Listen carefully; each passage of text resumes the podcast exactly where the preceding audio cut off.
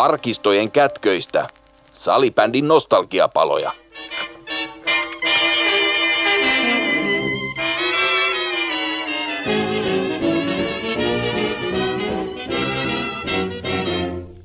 Salibändimuseon nostalgiapalojen jaksossa numero 21 matkataan menneisyyteen 1990-luvulla. Aikaan, jolloin Suomen naisten maajoukkue ei ollut onnistunut kaatamaan Ruotsia kertaakaan. Ruotsi oli ollut ylitsepääsemätön este, mutta vuonna 1999 se sitten tapahtui ja mihin paikkaan? M-välierään. Suomi kaatoi Ruotsin M-välierässä 1999 Ruotsin kotiareenalla Puurlengessä.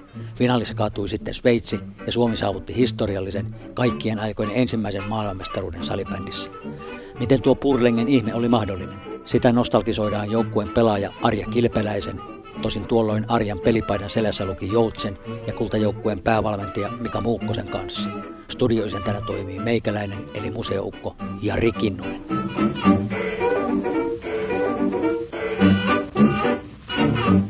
Tämä on Salibändimuseon nostalgiapaloja ja kerätään tarinoita talteen. Tänään juttukaverinnani on salibändin pelaajalegenda, kaksinkertainen maailmanmestari ja viisinkertainen suomenmestari Arja Kilpeläinen oma sukua Joutsen. Tänään muistellaan Arjan kanssa Arjan salibändiuraa ja tuota historiallista Suomen ensimmäistä maailmanmestaruutta, jonka Suomen naiset, naisten maajoukkue voitti vuonna 1999 Ruotsin Puurlengessä. Tervetuloa Arja. Kiitos paljon. Mitä sulle kuuluu? No kiitos, oikein hyvää. Eli tota, aika vauhdikasta kahden pienen pojan äitinä ja töiden ja muiden arkiaskareiden välissä, niin onneksi kuitenkin kerkee vielä olemaan tässä salibändissäkin mukana. Pelaako Tani lapset salibändiä tai sählyy? No ei vielä joukkueessa, mutta kyllä kovasti kotipihalla pelataan, että tota, jossain kohdin varmaan joukkueeseenkin. Et mailat löytyy, kyllä. mailat löytyy junnuille. Hieno homma. Hei, kerro vähän sitä alusta, että miten, miten tota, niin pikku Arja tyttö päätyy salibändin ja sählyn pariin? Joo, tämä on todella lämmittävä, kun rupeaa, lämmittävä ajatus, kun rupeaa miettimään, että no miten ihmeessä salibändiin. Ja, tota, oma urheilutausta on yleisurheilua ja jalkapalloa. Ja toisaalta silloin ei ihan hirveästi vielä salibändiä pelattu, kun mä olin noin 10-12-vuotias ja sitten mun sisko pelasi Tapanilan erässä, Tapanilan erän kakkosjoukkueessa. Tapanilan erällä oli silloin kaksi joukkuetta, ykkös- ja kakkosjoukkue ja kakkosjoukkueessa ja tota, se lähti mua ja mun kavereitani viemään kirkon sählytunnille ja me päästiin sitten niin kuin näiden muiden lajien ohella niin tuota, pelailemaan kerran viikossa kirkon sählykerhossa, jota mun sisko veti. Ja sitten kun hän siellä kävi meitä valmentamassa, niin huomasi meidän kaikkien innokkuuden ja ohjasi meidät sitten sinne erän joukkueeseen ja sitten perustettiin se meidän juniorijoukko ja mä olin silloin noin 14-vuotias. Ja harjoittelitte legendaarisessa Mosahallissa, vanhassa oikeassa Mosahallissa. Kyllä. Joo. Talvisin jääkaappi ja kesäisin joku hellehuone. Kyllä, näin, näin oli. Mosan kupla. Kyllä. Sä oot ollut monenlaisissa toimissa, pelaajauralla tietenkin ja sitten pelaajauran jälkeen erilaisia luottamustoimia. Kerro semmoinen lyhyt CV, että missä kaikessa oot ehtinyt olemaan mukana. Joo, eli tietysti pelaajana ja liikatasolla ja maajoukkueessa ja maajoukkueen kapteenina. Ja sitten oman pelaajauran jälkeen niin ehkä semmoisen puolitoista vuotta olin poissa ja sitten lajiliitosta soitettiin, että haluaisitko tulla niin huippurheiluvaliokuntaan mukaan. Ja tietysti vanhana pelaajana niin oli jo miettinyt valmentamista paljon, mutta sitten se on niin, niin tota, aikaa vievää, niin sitten se kuulosti erittäin hyvältä, että voi olla lajin kehityksen parissa ja sitä kautta sitten kun huippurheiluvaliokuntaan, niin sitten sitä kautta myös nais- ja tyttösalibändin kehitysprojekteihin ja sitten nyt viimeiset kaudet myös tota, kolme viimeistä kautta, onko jo alkamassa neljäs kausi, niin tota, lajiliiton hallituksessa. Ja varapuheenjohtajana olit viime kauden ainakin. Kyllä, joo. joo. No, Näin, siinä. Kyllä, olet nähnyt aika monet, monelta kantilta. Kyllä, ja sitten tietysti 2015 naisten MM-kisassa olin siinä järjestelytoimikunnassa, eli tämmöisiä luottamustehtäviä sitten niin kuin eri rooleissa. Muistellaan vähän tuota sun huikeaa uraa, joka toden totta oli menestyksen makuinen. Ensimmäinen liikakautessa oli 94-95, Tapanleerä kolme joukkueessa. Voititte tuolla kaudella pronssia ja pääsitte heti silloin maajoukkueeseen, jossa naisten ensimmäisessä EM-kisoissa 95 Sveitsissä saavutitte pronssia. Mutta millaista oli hypätä vasta 16-vuotiaana noihin liikaympyröihin ja maajoukkueeseen, että millaisia muistoja sulla on tuolta ura-alusta? No mulla on kyllä erittäin lämpimiä muistoja ja jotenkin tietysti kiteytyy hyvin paljon siihen Tapanilla erän seurahenkeen ja tapaan valmentaa ja ottaa nuoria pelaajia kasvupolulle. Että kyllä musta tuntuu, että Tapanilla erässä me oltiin aika edelläkävijöitä. Kiitos Markku Rantalan mm.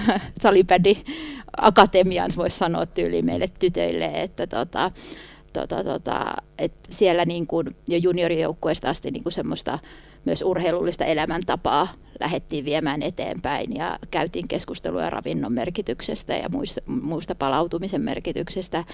Ja sitten kun mietitään sitä, että miten niin kun sitten näihin aikuisten joukkueisiin nuorena pelaajana otettiin, niin kyllä siinä pidettiin huolta, että, että sitten ne nuoret pelaajat otettiin hyvin huomioon. Ja ei, ei, itse ainakin koen, että on niin kuin todella hyvä ja lämmin vastaanotto ollut niin kuin joka joukkueessa, naisten joukkueessa sitten, kun nuorena pelaajana on mennyt. Ja tosi hyvin aina kapteenit on ottanut huomioon sitten nuorempia pelaajia ja pitänyt huolta, että niin joukkueeseen sopeutuu ja pääsee mukaan.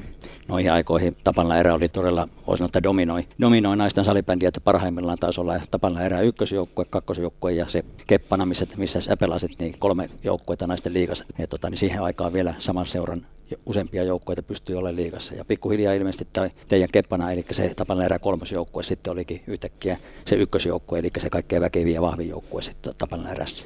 Joo, kyllä mä muistan, että oli se ekalla kaudella, kun sitten tosiaan pronssi voitettiin, niin se oli meille kaikille itsellemmekin yllätys, mutta olihan meilläkin kokeneita pelaajia, jotka myös sitten tietysti nuorten pelaajien sisään astumista niin kuin kuitenkin omalla esimerkillä helpotti. Esimerkiksi Anita Marttila, Tiina Heinänen, Katja Kelo, ihan loistavia yksilöitä ja persoonia ja kuitenkin semmoisia joukkueen roolihahmoja ja mm esimerkillään, niin kuin pelillisellä ja ulkopuolisella esimerkillään kyllä niin kuin hienosti niin kuin nuoret pelaajat sinne mukaan otti. Ja tuota, sitten kun voitettiin ensimmäisellä kaudella niin pronssia, niin se oli kyllä ihan huikeeta. Ja silloin päätettiin, että mennään erä ykkösten ohi jonain päivänä. Hmm. Erä ykkönen, taas voittikohan ne silloin? Joo. Ne, joo. No kaudella 1995-1996 valittiin vuoden naispelaajaksi Salibändin lehdessä 5 kautta 96 Anu Karttusen kirjoittamassa jutussa Arja Joutsen pelaaja kuin unelma, kerrotaan näin. Arja Joutseinen syntyessä 17 vuotta sitten ovat taivaankappaleet taineet olla loistavissa aspekteissa, sillä tämä nuori nainen on saanut varsinaiset onnen avaimet käteen. On ulkonäköä, luonnetta, asennetta, pelisilmää ja pallotaituruutta. Lieneekö siis ihmekään, että Arja tulevaisuuden huippupelaajana on valloittanut paikan itselleen niin naisten SM-sarjan kultamitalijoukkuessa kuin naisten maajoukkuessakin. Tuossa samassa jutussa sä haaveilit ulkomailla pelaamisesta, että, mutta se ei kuitenkaan koskaan toteutunut. Onko ulkomailla pelaaminen ollut semmoinen todellinen vaihtoehto missään vaiheessa? Kyllä se oli itse asiassa monenkin kertaa ja Sveitsistäkin kontakteja tuli uran varrella, mutta sitten aina oli joku excuse, joka ehkä oli enemmän niin opiskelut tai poikakaveri tai jotain, jotain niin kuin muuhun elämän osa-alueeseen liittyvää, liittyvää asiaa. Ja se sitten jäi, mutta en mä koe sitä sitten sinällään harmittelevan. Et jos jotain olisin halunnut tehdä, niin sen olisi voinut tehdä, mutta koen, että mä oon saanut pelata niin hyvissä joukkueissa ja sitten tietysti maajoukkueissa niin Suomessa, että on koko ajan kehittynyt hmm. koko mun pelaajauran ajan ja saanut uutta, uutta siihen omaan tekemiseen ja siihen joukkuepelaamiseen ja siihen taktiseen puoleen ja taitotasoon ja urheili, urhe, kokonaisvaltaisena urheilijana kehittymiseen. Niin tota, siitä tietysti kiitos, että on saanut olla tosi hyvien valmentajien valmennuksessa. No tuossa samaisessa kyseisessä salibändilehdessä jutussa sä haaveilet treffeistä Ritke Forresterin kanssa. Jutussa, Ei ole vielä tullut.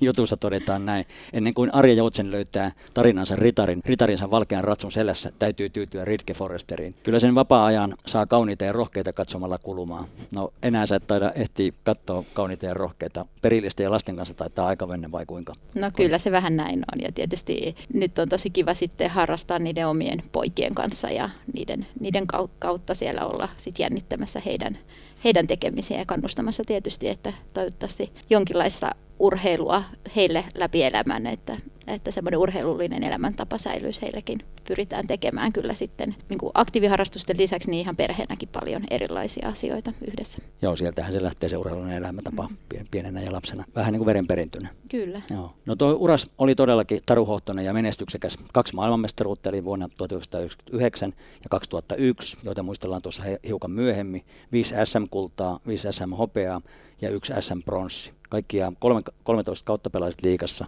266 runkosarjan peliä tehoilla 129 plus 175, eli 304 pistettä. Kaikki kaudet siis Suomen liigassa, jossa sä edustit Tapanla erää, sitten IFKta, sitten SSVtä ja lopuksi paluu sitten tapalla erään takaisin. Kaikilla kausilla olet ollut pudotuspeleissä ja pudotuspeliä on syntynyt plakkarissa kaiken kaikkiaan 100 pudotuspeliä ja siellä tehot 37 plus 31 eli 68 pistettä. Ainoastaan kahdella kaudella jäit mitalitta eli 2003-2004 SSVn kanssa ja 2005-2006 erä kolmosen kanssa. Mitä mieleenpainuvia muistoja sulla noilta, noilta liikavuosilta no, ja mestaruuksista?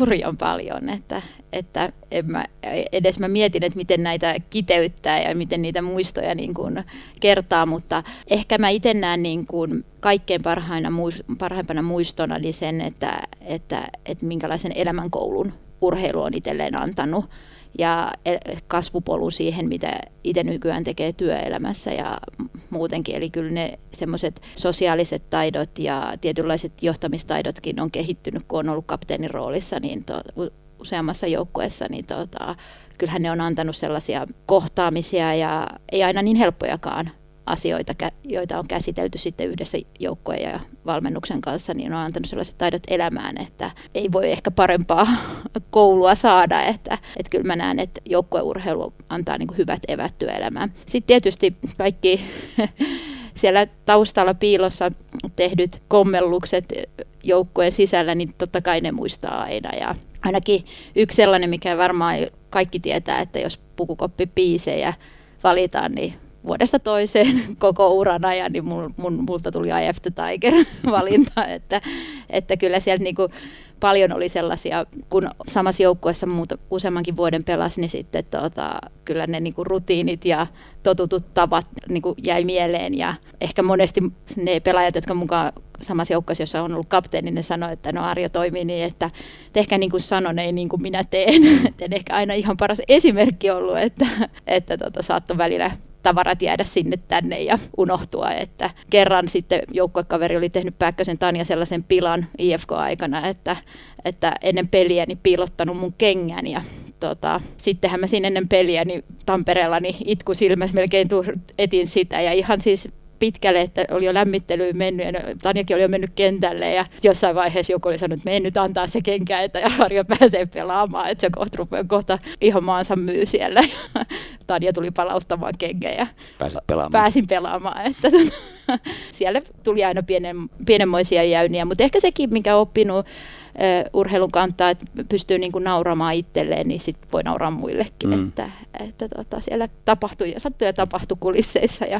Miten noista mestaruuksista, viisi mestaruutta, niin mm. onko niistä jotkut, jotkut niin kuin erityisiä tai erityisesti jäänyt mieleen? Mun mielestä kaikki on ihan yhtä tärkeitä mulle, että se on aina se joukkue ja se yhteinen tavoite ja se, miten niitä askelmerkkejä ruvetaan laittaa pal- palasia paikoilleen, niin mä en, mä en oikein pysty vertaamaan niitä, että niillä on kaikilla ihan tosi iso merkitys mun, mun niin kuin sydämessä ja siitä, siinä pelaajauralla. Ja itse on tietysti ollut eri vaiheissa pelaaja, pelaajapolulla niissä kaikissa. Ja silloin tota, roolikin on ollut vähän erilainen jokaisessa mestaruudessa, mutta tota, mutta se on niin kuin mun mielestä aina semmoinen onnistuminen niin kuin koko valmennustiimiltä, koko taustoilta, koko joukkueelta, että siinä pystytään saamaan ne roolitukset ja vastuut ja ää, niin kuin yhteispeli ja sitten se henki sille tasolle, kun mestareilla kuuluu. Eli tota, tota, itse koen, että, että se on niin kuin aina, täy, jos ei täydellinen, niin melkein täydellinen suoritus siltä koko, koko niin kuin porukalta, jotka siinä lähiympäristössä pyörii sen mestaruuden voittaminen ja se on joka kerta ainutkertaista. Mm. Että ei sitä voi verrata ja onhan se hienoa, kun yhdessä asetetaan tavoite ja sit voi niinku kauden päätteeksi nostaa sen kirkkaimman. Ehkä yksi semmoinen oliko se 2005-2006, kun sanoit erässä, että me voitettiin, niin tota, silloin edelliskaudella oltiin neljänsiä. Eli siis 2005-2006 ette voittanut? En, ei voitettu, Joo. ja silloin me oltiin neljänsiä, eli jo. sitä seuraavalla kaudella voitettiin. Joo. Ja tota, me päätettiin silloin, eh, mekin painotettiin nelospaidat silloin neloskaudella 2005-2006, ja niissä luki jotain ihan muuta ja nelonen. Ja silloin me päätettiin, että seuraavan vuonna me voitetaan mestaruus ja me voitettiin. Eli se oli, niin kuin, se oli niin kuin henkisesti meille tosi iso, että meillä, meillä piti olla todella hyvä joukkue. Mutta sitten aina ei me ihan mm. niin kuin suunnitellaan ja todettiin vaan, että, että me oltaisiin pystytty parempaan. Ja silloin me asetettiin jo silloin nelosjuhlissa. Mm. Näin me sitten päädyttiin, että juhlat ne sitten kuitenkin oli kauden päätyttyä. Niin tota, tota, että seuraava vuonna voitetaan mestaruus. Ensi vuonna kaikki on toisin. Mm. Joo, ja kun kolmessa joukkueessa olet pelannut, niin joka joukkueessa on, on kuitenkin, olette mestari, mestaruuskannua päässyt nostamaan. On, ja sitten ehkä jos IFKta miettii joukkueena, niin se oli kuitenkin sitten, se, siellä ei ole niin kuin junioreista kasvanut pelaajia, vaan se on koottu joukkue mm. ollut. Mutta sitten siinä taas on sellainen, että kun tullaan eri, eri puolilta ja eri, eri taustoista joukkueeseen, niin se on mun mielestä hienoa, että siellä valmentajat musta teki erittäin kans hienoa duunia siinä, että miten se, ne sai niinku roolitukset ja ö, yksilöt pelaamaan sen yhtiö, y, yhteisen tavoitteen eteen. Et sielläkin kuitenkin meitä oli aika paljon personia ja aika hyviä pelaajia mm. paljon samassa joukkueessa, mutta ö, näkisin, että Marko Paju ja Jänti Jussin sellainen, sellainen niin kuin roolittaminen ja odotusten selkeä kommunikointi pelaajille – että mihin rooliin sua odotetaan ja mitä sulta, niin kuin, mikä, se, mi, mikä se rooli, mitä sinulla kauden aikana odotetaan on, niin on käyty, jolloin ne pettymyksetkin on niin kuin helpompi. Ja sitten tietää, että mitä pitää tehdä, jos haluaa isompaa roolia. Mm. Joo, ja nuo molemmat valmentajat on, on sellaisia valmennusmetodeiltaan tai ideologialta, että, että pelaajalähtöisiä ja pelaajalähtöisesti lähdetään sitä menestystä hakemaan. Joo, ja kyllä mä muistan silloin, että siinä Jäntin kanssa toimiessa, niin hän, siihen asti oli varmaan aika paljon myös, ei kaikki läheskään, mutta ollut paljon semmoista auktoriteettijohtamista, mutta Jäntin Jussi toi kyllä musta silloin ainakin IFK on aikaa hyvin paljon sellaista niin kuin oivalluttamista meille, että kyllä meillä yhdessä yhdessä harjoituksessa oli tota, maalipahdin paikalla tämä puinen, mikä se niffe, kun, niffe, niffe, mm. niffe mm. oli siellä ja sitten piti koko aika katsoa, että ei näe, ajatella mielikuvallisesti, että ei näe sitä niffeä, vaan näkee vaan kun verkko heilahtaa. Mm. Eli tehtiin tällaista niin kuin, kun oli ollut vaikeita maalinteossa pitkä kausi, että, tai pitkä jakso, että ei ollut tullut maaleja ja niin kuin meidän parhaatkin maalintekijät, niin oli vähän kohmeessa, niin sitten me yksi lähestulkoon melkein koko treeni, niin treenattiin sitä mielikuvaa, että sä näet verkon heilahtavaa ja katot, katot ja ohitat sen niffen sieltä. Miten se pakkinahan sä pelasit? Pelasit sä hyökkäänä niin kuin, muuten kuin ihan satunnaisesti? Ei kun mä aloitin pakkina, mutta sitten mä pelasin loppuvuodet keskushyökkäjää. Okay, eli per- periaatteessa varmaan jo, olisinko, no varmaan sieltä IFK ajoilta, että sitten IFKs mä luulen, että mun rooli muuttui siihen keskushyökkäjäksi, mutta si- siinä alkuaikoina aina pakkina. Mutta sitten sen jälkeen koko loppuurani keskushyökkäjänä. Kyllä, että, kyllä. Tota, joo, ta, mutta onhan sitä kaiken näköistä ja siis paljon hyviä muistoja, paljon hienoja ystäviä. Et ehkä sitä ei nyt tietenkään pidä unohtaa, että, että kyllähän niin kuin mun elämän läpi niin kuin pysyvät henkilöt niin kuin on tullut salibändin parista, että kyllä paljon on jäänyt, on jäänyt semmoisia tosi läheisiä ja on jäänyt sitten todella hyviä ystäviä, joita ei näe joka, joka päivä, mutta sitten kun nähdään, niin homma jatkuu siitä, mistä ennenkin. Mm. Ja on tuo huikea, huikea suoritus, 13 kautta ja, ja joka kaus pudotuspeleissä ja, ja ainoastaan kaksi kautta ilman mitallia, että mm. ja, tota, niin, ei, ei tuollaista saldoa varmaan löydy juuri keltään muulta. Joo, Joo ja kyllä mä näen, että niin kuin jo meidän aikana niin naisten urheilu meni koko ajan niin kuin kilpa, kilpa, kilpaurheilussa eteenpäin ja IFKn aikaan sitten tietysti Kaltala Mika toi sinne taustoihin ihan huikeeta niin kuin sellaista ammattimaisuutta myös, joka on tietysti kiitos hänen tekemälle työlle siinä IFKn taustoissa, että me niin kuin voitiin elää aika täyspainoista urheilijan elämää ja miettimättä oikeasti hirveästi muuta kuin sitä pelaamista. Että tota, et se on ollut hieno nähdä omalla pelaajauralla ja tietysti sen jälkeen, että miten huikeasti niin kuin naisten kilpaurheilu on mennyt eteenpäin mm. naisten salibändissä. Kyllä, se on kehittynyt ihan, ihan huikeasti. On, ja sitten silloin niin kuin sekä pelillisesti että taustoissa, taustoilla on hirveän iso merkitys ja kyllä se oli niin kuin hieno aikaa, kun pystyy niin kuin mm. miettimään vaan, vaan aika paljon pelaamiseen, niin, pelaamiseen mm. ja urheiluun ja ehkä koulu oli silloin vähän, mutta ei semmoista pysty sitäkin niin kuin pelaamisen ehdolla tekemään, että olin urheilulukiossa ja muuta. No tuo sun maajoukkueuras oli kanssa varsin menestyksekäs. Ehdit pelaamaan mun laskujen mukaan seitsemät arvokisat, kaksi MM-kultaa, kolme MM-hopeaa ja yksi MM pronssi ja yksi EM-pronssi. Eli oli jo 16-vuotiaana tuossa naisten ensimmäisissä arvokisoissa, silloin EM-kisoissa 95 Sveitsissä. Siellä oli tyytyminen pronssiin Ruotsin ja Sveitsin jälkeen. Sitten naisten ensimmäiset MM-kisat järjestettiin vuonna 1997 Suomessa Ahvenanmaalle. Suomi jäi silloin hopealle, Ruotsi voitti ja MM-finaalissa Ruotsi oli parempi, parempi 4-2. Norja oli silloin MM-pronssilla. Millaisia muistoja sulla noista Ahvenanmaa ensimmäisestä naisten MM-kisoista 97? Hmm, kyllä se niin kuin sekä 95 EM-kisat ja 97 kisat oli kuitenkin sitä aikaa, kun me ei oltu Ruotsi oli meille ehkä semmoinen punainen vaate, mm. että tota, se oli henkisellä puolella, oltiin vielä niin kuin takamatkalla hyvin paljon. Ei välttämättä pelillisesti edes niin paljon, no pelillisestikin kyllä, mutta, mutta niin kuin henkisellä puolella mä näin niin kuin tosi paljon enemmän. Että, että mä muistan, että kuitenkin ne 95-97 kohti sinne 99, niin rakensi tietysti sitä, että me ruvettiin uskomaan koko ajan enemmän sitä meidän, meidän omaan tekemiseen ja siihen, siihen, että me voidaan voittaa Ruotsi niin kuin tärkeässä paikassa.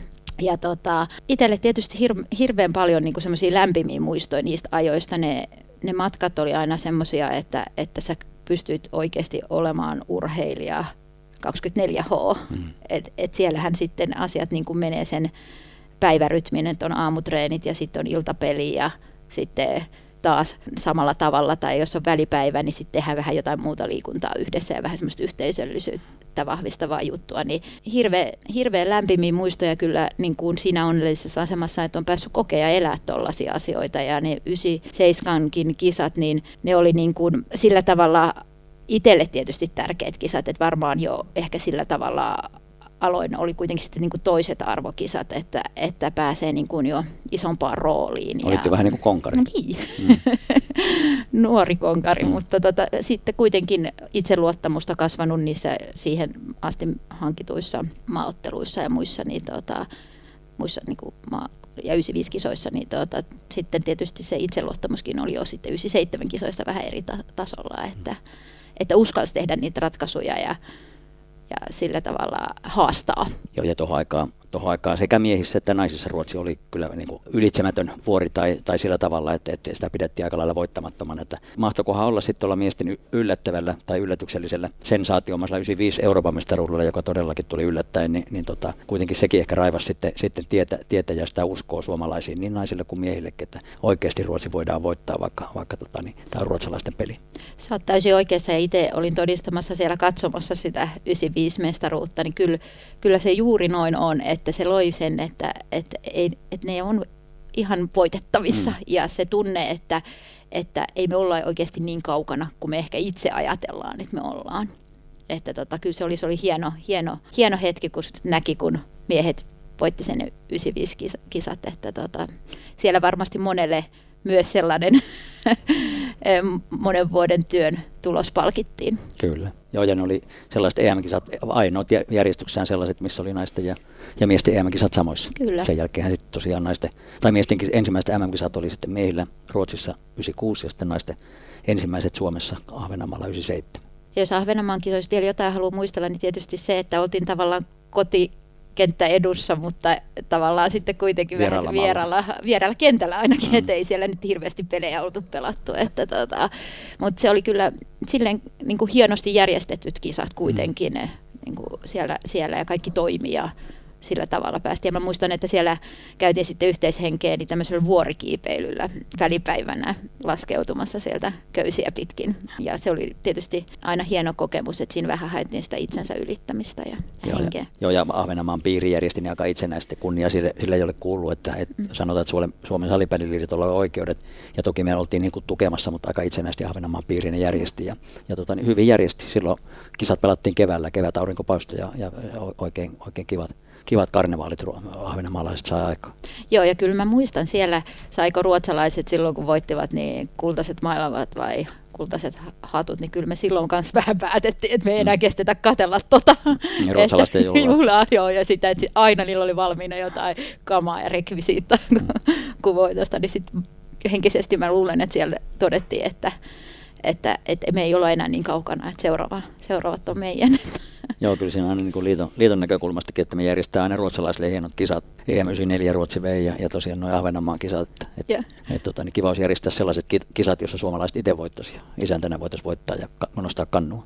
Ja sille ehkä sille itselle yhdet sille merkittävät kisat silleen, että mun vanhemmat oli katsomassa niitä, että ne ei muuten hirveästi MM-kisoja ole ollut paikan päällä katsomassa, niin pääsivät sitten tuohon lähipaikoille mestoille katsomaan, niin silleen kiva. Ja tiedän, että oli totta kai mun vanhemmillekin ja varsinkin isälle, joka on niin kuin ollut kannustamassa ja aktiivinen penkkiurheilija Tapanilla erällä peleissä varmaan vieläkin. Mm. että, tota, että, että, on silleen ollut lajissa, lajissa mun mukana ja muuten katsomoroolissa siellä erällä niin edelleen. Niin tota, silleen tärkeä hetki molemmille ja muistan kun tuli pelin jälkeen sitten halaamaan ja hän kun on kannustanut ja kuskannut paljon siinä matkan varrella, vaikka ei nyt kuskata hirveästi tarvinnut, kun oltiin, asuttiin siinä ihan 500 metrin tai 700 metrin päässä, mutta muuten niin kuin peleihin ja muualle, niin tota, hänellekin varmasti tärkeä hetki.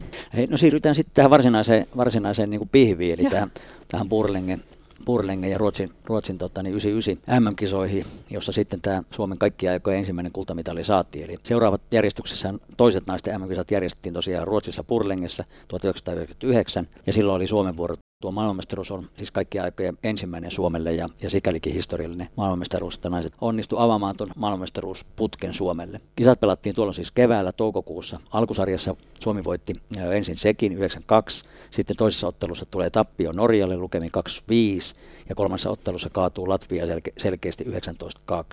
Näin Suomi sijoittuu alkulohkossaan toiseksi Norjan jälkeen. Millaisia muistoja tuosta, tuosta tota, niin, noista alkusarjan peleistä oli ja eritoten tuosta Norja-tappiosta? No kyllähän se, niin kuin, se oli jotenkin semmoinen, että se herätti kyllä sen koko joukkoen, että meillä oli niin kuin vahva usko, että Mika Muukkonen oli kyllä musta virittänyt meidän joukkueen niin kuin tosi niin kuin itseluottamus tosi korkealle ja usko siihen meidän tekemiseen. Me oltiin Tanhuvaarassakin oltu niin kuin leireilemässä siinä kesällä ja edellisenä kesänä ja luotu sitä niin kuin polkua koko vu, niin kuin valmistautumisajanjakson ja tuota, vuoden. Ja, tuota, tuota, ää, ja me oltiin jotenkin tosi niin kuin varmoja, että nyt me, me kaadetaan se Ruotsi. Et se oli niinku ehkä vähän meidän niinku keskittymistä, jolloin me tajut niinku ehkä pikkasen sitten kuitenkin, en sano, että huolimattomasti, mutta niinku Norja pääsi yllättää meidät. Mm. Eli meidän niinku katse oli siinä, että me kaadetaan Ruotsi.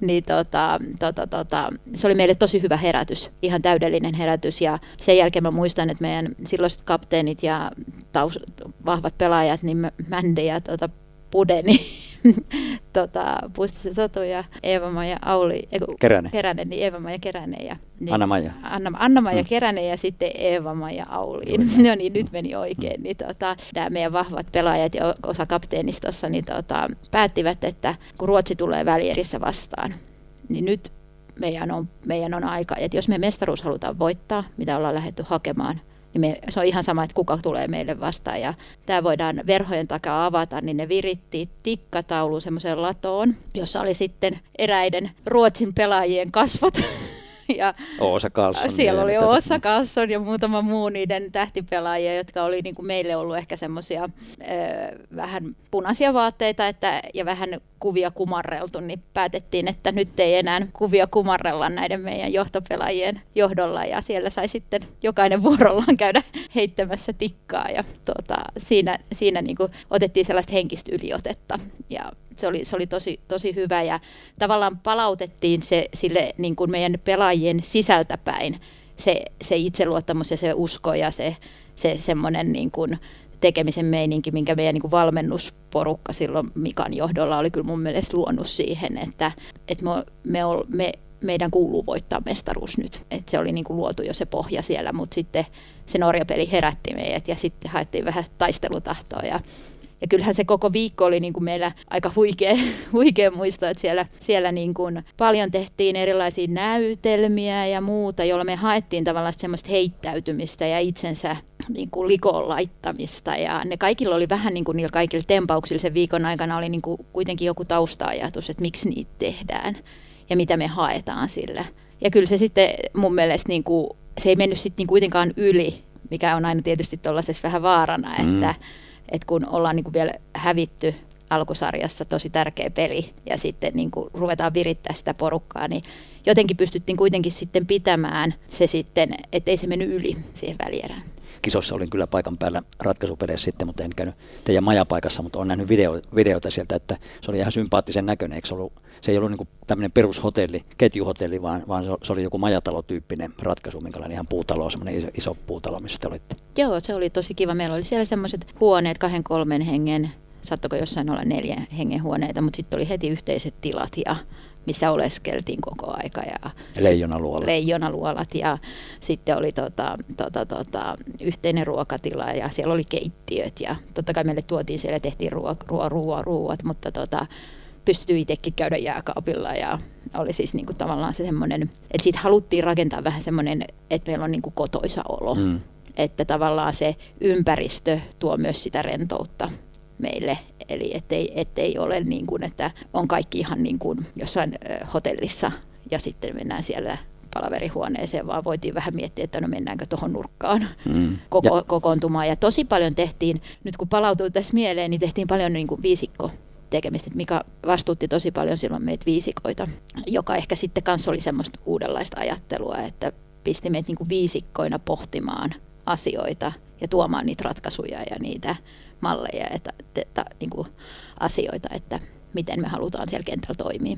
Joo, ja varmaan tuommoinen intiimi majatalon majoitus, niin se hitsaa sitä joukkuetta ihan eri tavalla kuin että ollaan steriilissä ketjuhotellissa jossain ja hissillä mennään huoneisiin ja, ja, ja mökkiydytään sinne omiin huoneisiin, niin tuo, tuo semmoista yhteen, yhteen hiilen puhaltamista ja sitten nuo teidän iltajutut ja mitä videolta on nähnyt, mm. niin ne on ihan huikeita, huikeita show, show-juttuja. On, on, ja sitten siinä on just sitä, että, että ne meidän kokeneet ja niin kuin leader-pelaajat, niin ne heit, heittäytyi, ne niin kuin pisti itseensä likoon, ei pelkästään kentällä, mutta siellä kentän ulkopuolella, joka oli sitten tietysti meille kuitenkin vielä koin niin nuoren, nuorena pelaajana silloin, niin, tota, niin kuin tavallaan siltä siltä osin niin kuin esimerkkiä, että meidän pitää jokaisen niin kuin nyt oikeasti tehdä ja pistää itsemme likoon ja niin kuin ehkä ylittää niitä omia rajoja. Mm. No, Suomen jäädessä lohko kakkoseksi ja Ruotsi voittaessa oma alkulohkonsa sitä tietenkin tarkoitti sitten sitä, että Suomi ja Ruotsi kohtasivat jo välierissä. Toisessa välierissä oli vastakkain Norja ja Sveitsi. Tuo Suomen ja Ruotsin välinen välierä oli todellinen trilleri.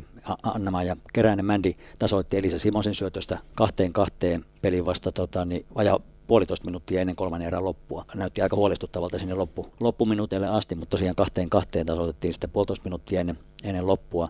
Jatkoaika oli maalittu ja ratkaisu siirtyi sitten rangaistuslaukauskilpailuun. Millaisia muistoja sulla on tuosta huikeasta välierästä? Jotenkin en mä, mä oon todella huono, kun mä mietin pelejä jälkikäteen, niin mä en kyllä oikeastaan muista kuin ehkä yhden tilanteen, öö, oliko Sveitsissä joskus, kun johdettiin 7-1 vai 5-0, mm. 5-0 vähän kulunut samana vuonna, niin miehet lätkässä, niin tota, siinä kun Ruotsi rupesi tulemaan kirimään niin kuin meitä kohti, niin tota, tota, tota, tein todella huono ratkaisu omassa hyökkäyspäässä. Maalin takaa toivotaan, toivotaan syöttyy vastustaja maali eteen, josta kaksi ykkönen omaa päähän. Se taisi olla 2003. Joo, 2003 se, mm. vuosi, mm. joo. Se, sen muistan. Se on pelitilanne ainoastaan, jonka oikein kunnolla muistan. Et se on niin ollut Näet niin... painajaisia vieläkin. Näen välillä.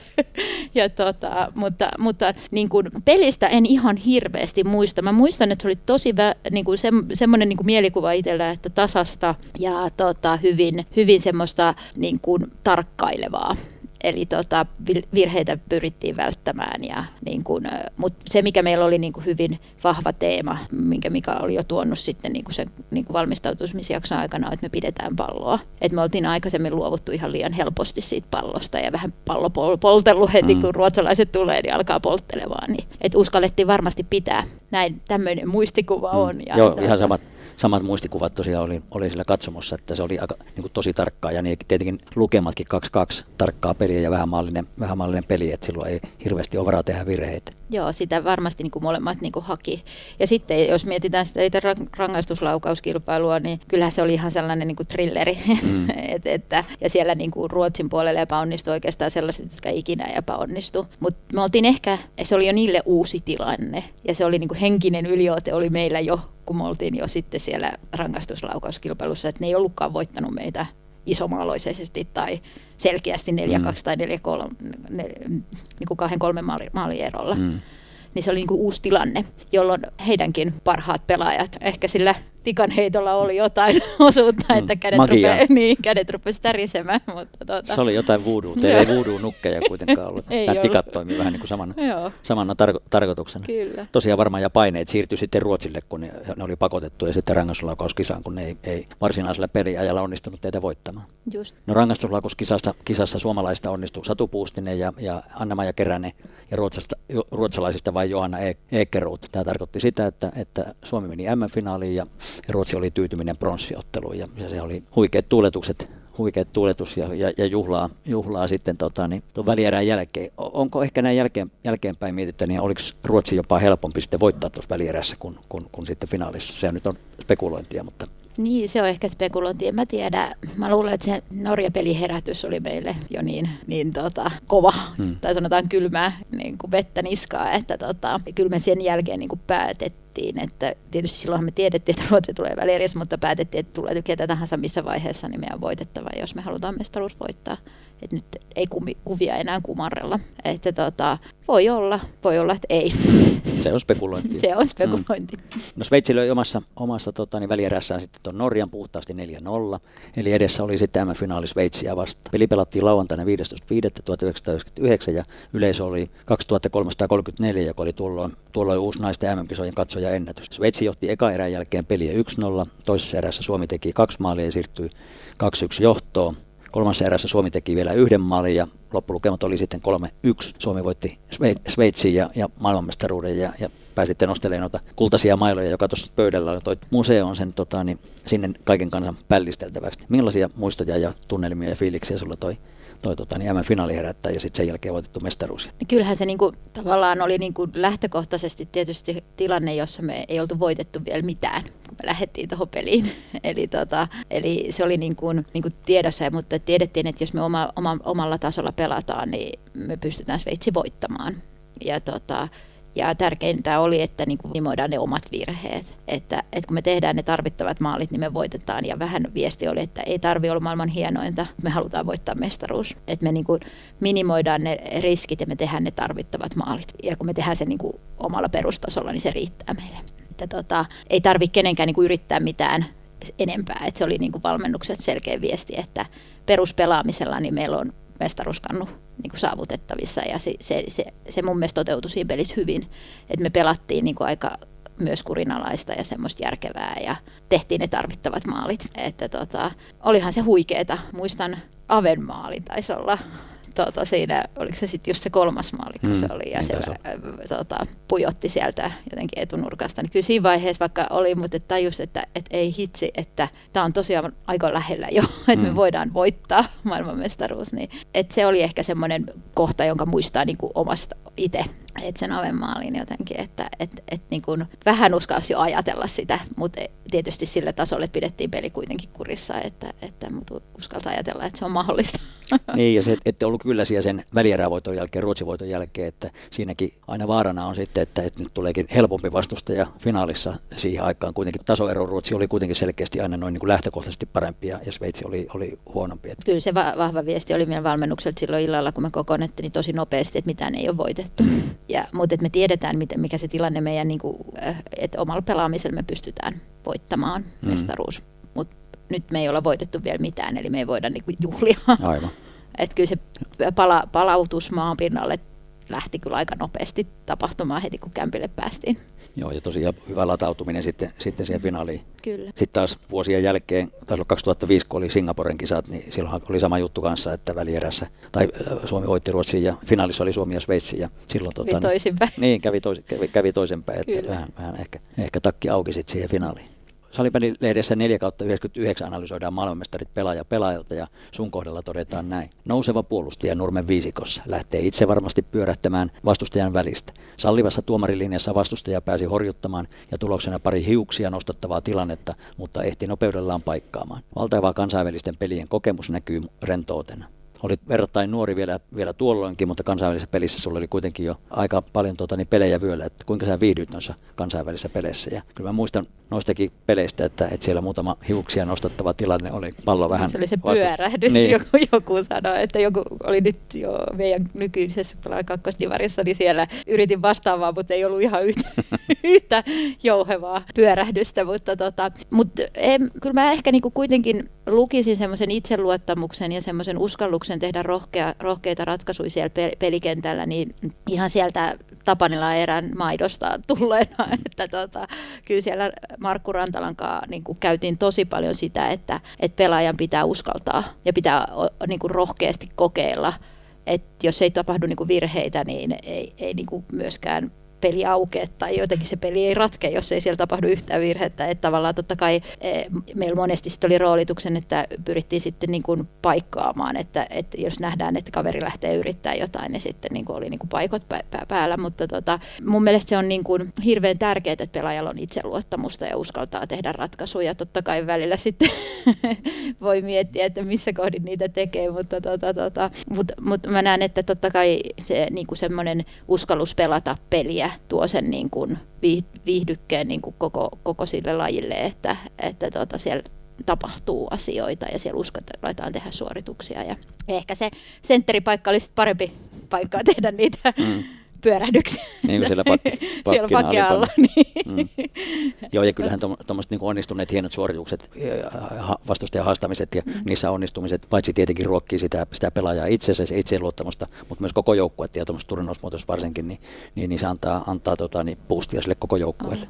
On. on, ja kyllähän niin kuin toikin joukkue oikeastaan oli täynnä sellaisia huikeita persoonia ja pelaajia ja Kettusen Jonnakin niin kuin omalla tekemisellään, niin kyllä varmasti kohdutti niin kuin sitä yleisöä moneen mm. kertaan, että huikeeta semmoista ja Pähkösen Tania kasvavana nuorena pelaajana. Niin, Välillä tuli ilmaveiviä. Joo, sieltä. kyllä, että, että siellä niin kuin, mun mielestä niin kuin jotenkin oli niin kuin ihan, ihana niin kuin olla tuollaisessa joukkueessa, jossa niin kuin uskalsi tehdä asioita, siihen kannustettiin ja sitten siellä niin kuin luotettiin siihen, että kuitenkin pelataan niin kuin joukkueen eteen, vaikka siellä on sitten erilaisia persoonia ja taitureita, niin mm. niin tota, tota, kuitenkin kaikilla oli se sama maali.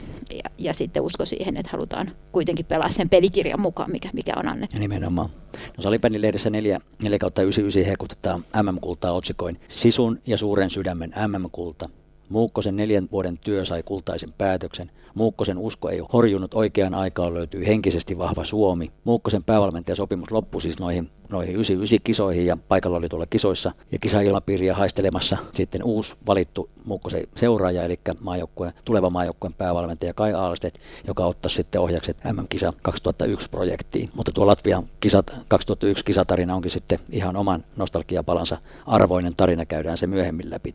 Noissa Purlingin kisoissa 99 Muukkosen rooli päävalmentaja oli aivan ratkaiseva niin kuin päävalmentajan rooli yle, yleensä, mutta, mutta se Muukkosen tyyli ja ehkä koko tiimi. Siellä oli, oli tota, niin Tolosen Rise ja Lileludi Piitä ja, ja Juuti Attea ja, ja huollossa sitten Ritari Jokke ja semmoisia niin positiivisella hyvällä tavalla hulluja, hulluja tekijöitä. Miten sä ton, ton tiimin ja, ja valmennusjoukkueen johdon luonnehtisit? Siis siinä niin kuin mun mielestä Muukosoli oli jo niin kuin valmentamisenkin suhteen sellaista, että niin kuin uudenlaista ajattelua, että hän jakaa sitä vastuuta hyvin paljon ja niin kuin roolit kaikilla valmentajilla siellä.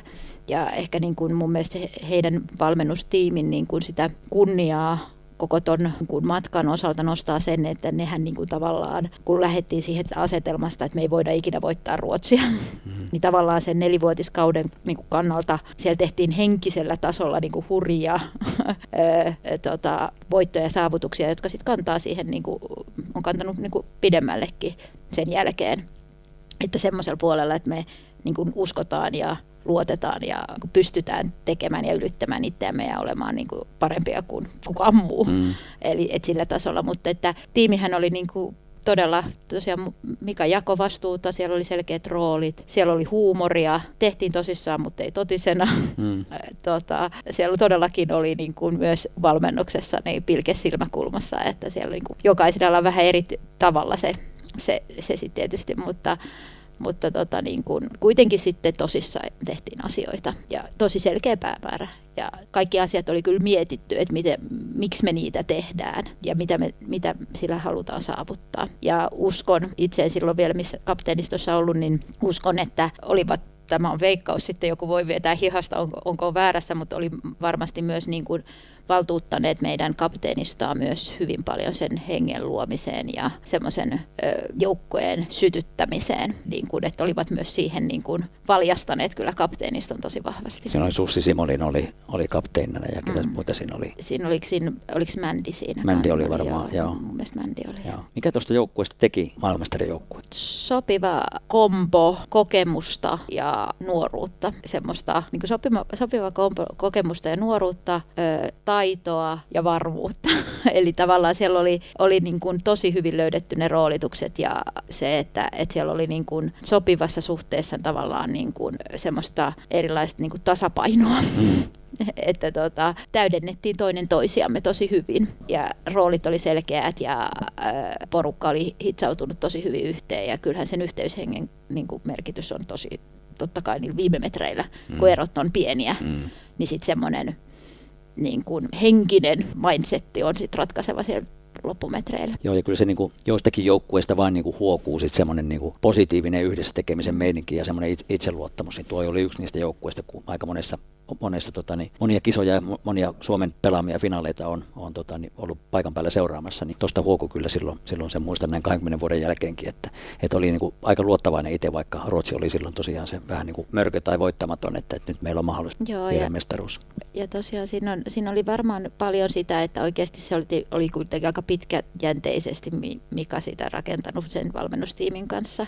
Eli tavallaan siellä ne tietyt pelaajat oli kuitenkin aika pitkään ollut yhdessä tekemässä asioita, että to, siinä niin kuin semmoinen luottamus oli jo tosi vahvaa mm. ja luottamus siihen niin kuin yhdessä tekemiseen ja siihen yhteiseen tavoitteeseen. Et, kyllä se oli niin kuin selkeästi määritelty varsinkin vikalle kaksi niin kuin vuotiskaudelle, että, tota, että nyt me priorisoidaan tätä. Mm jotta me voidaan se mestaruus voittaa. Mm. ja se luotto oli niin koko ajan siinä mukana, että, että kaikki tekee valintoja myös sen, sen pohjalta niin kuin arjessa ja kohti sinne kisoja. Tuossa jossain vaiheessa kerroit, että siellä oli, oli monenlaista showmeininkiä teillä, teillä tota, niin oli esityksiä ja, ja näytelmiä ja kuvailmia ja niin edelleen siellä teidän majapaikassa. Minkälaisia ruukikasteita ja minkälaisia sattumuksia siellä tota, niin kulisseissa sattui? Nyt en ihan kaikkea edes muista. Mä jo Joo, yritän, yritän, yritän muistella, että löytyykö sieltä mitään jotain vastaavanlaisia paljastuksia, mutta ehkä mä, mä mulla ei semmoista yksittäistä tuosta tuolta ole, eikä ehkä ruukikasteistakaan, mutta kyllähän siellä, siellä aina sattuu ja tapahtuu, mm. ja kyllä keltanokat aina pääs näyttelemään ja tekemään. Ja muistaakseni tuolla taisi olla vähän pidemmät ne, että vähän silloin tällöin koko aika joutuvat tekemään jotain, mm. että, että tota, tota, tota, mutta mut ei, ei semmoista mitään yhtä tuu mieleen. Te, eikö teillä teillä noissa kisoissa ollut ne helmet, puuhelmet, oli puuhelmi, te teitte itse käsin niitä Suomi sinivalkoisia puuhelmiä ja oliko siellä joukkue, jolla piilo oli mun mielestä värjätty, valkoiseksi väritty hiuksia, joo, hiukset. Ja, joo, kyllä, ja, noi, noi, noi, oli kyllä varmaan jo aika pitkälle, pitkälle tuossa 95 taisi olla jo puuhelmiä, mutta varsinkin tu, tuolla oli varmaan semmoinen, niin kuin, että haluttiin kaikille. Ja oli paljon semmoisia niin asioita, jotka niin rakensivat sitä yhdessä tekemistä ja sitä yhteishenkeä, että tota, pieniä asioita, mutta sitten kuitenkin niin kuin, sit tosi systemaattisesti niillä oli aina joku tarkoitus. Mm.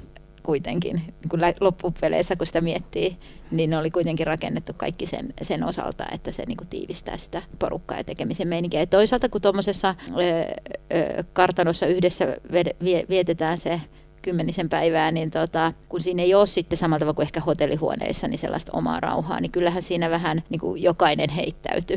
Mm. Että sä, sä et, sä, sä et niin kuin voinut hirveästi vetäytyä. Mm. Kommuniasuminen. Niin, kyllä. Et, et, eihän kaikille se ei välttämättä ole sopinut, mutta tuossa porukassa kyllä niin kuin kaikki pystyi siihen sopeutumaan ja niin kuin koki sen voimavarana. Mm. Että, tota, että se oli, oli kuitenkin niin niin hyvin rakennettu se kokonaisuus. Miten, tota, niin, minkälaiset kultamitalijuhlat muistat sä, muistat sä? Oliko se jotenkin niin, että te joudutte lähteen sitten, tai lähitte sieltä niin kuin melkein sitten saman tien bussilla ja ajoitte Tukholmaan vai? Joo, olla. Me, me, kerettiin, me, kerettiin, joo, oli, me kerettiin, meille illallinen katettiin ja me syötiin ja siinä eh, nostettiin maljat ja tota, tota, tota, kiitospuheita pidettiin toinen toisillemme ja Tota, mutta sitten me jouduttiin lähteä kyllä jo suhteellisen aikaisin siitä sitten tota, bussilla. Joo, näin mä muistelin kanssa. Me lähdettiin, mä kävin, kävin siellä bussissa, onnittelen teitä ja sitten lähdettiin, tota, mekin oltiin henkilöautolla, se porukka, ketä oli nyt liiton tota, niin johtoa siellä paikan päällä. Lähdettiin kanssa siitä ja yvyttiin sitten Tukholmassa. Että, Joo, ei semmoisia varsinaisia kisapileitä Joo, ei, ollut, ei ollut, ei ollut ei silloin ollut. ollenkaan, mutta tota, kyllä ne sitten järkättiin mm. omasta takaa.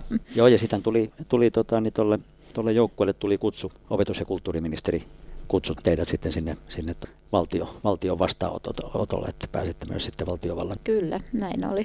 Sekin oli hienoa. Pidettiin puhetta Se oli ensimmäinen kerta, kun, kun salipäiden joukkue kutsutaan sinne niin, niin sanotusti valtion virallisten edustajien taholta sitten, sitten kahvitilaisuuteen. Joo, kyllä. Ja se tietysti on tärkeä asia, että tällaiset asiat niin kuin lajille, nuorelle mm. lajille, että ne huomioidaan tota, myös niin kuin tämmöisissä päättävissä elimissä. Joo, kyllä että, tota, se on tärkeä asia lajin kehityksen näkökulmasta. Että, tota, joo, kyllä se, se oli kokonaisuutena se koko, koko retki, niin oli kyllä oli huikea ja muistelisin, että mestaruuden jälkeen niin nyt joku taas voi sanoa, että mä puhun palturia, mutta siinä oli semmoinen lampi, niin pääsi meidän valmennusporukka uimaan sinne, että, että siihen, siihen taidettiin niitä upottaa vuorotellen. Joo.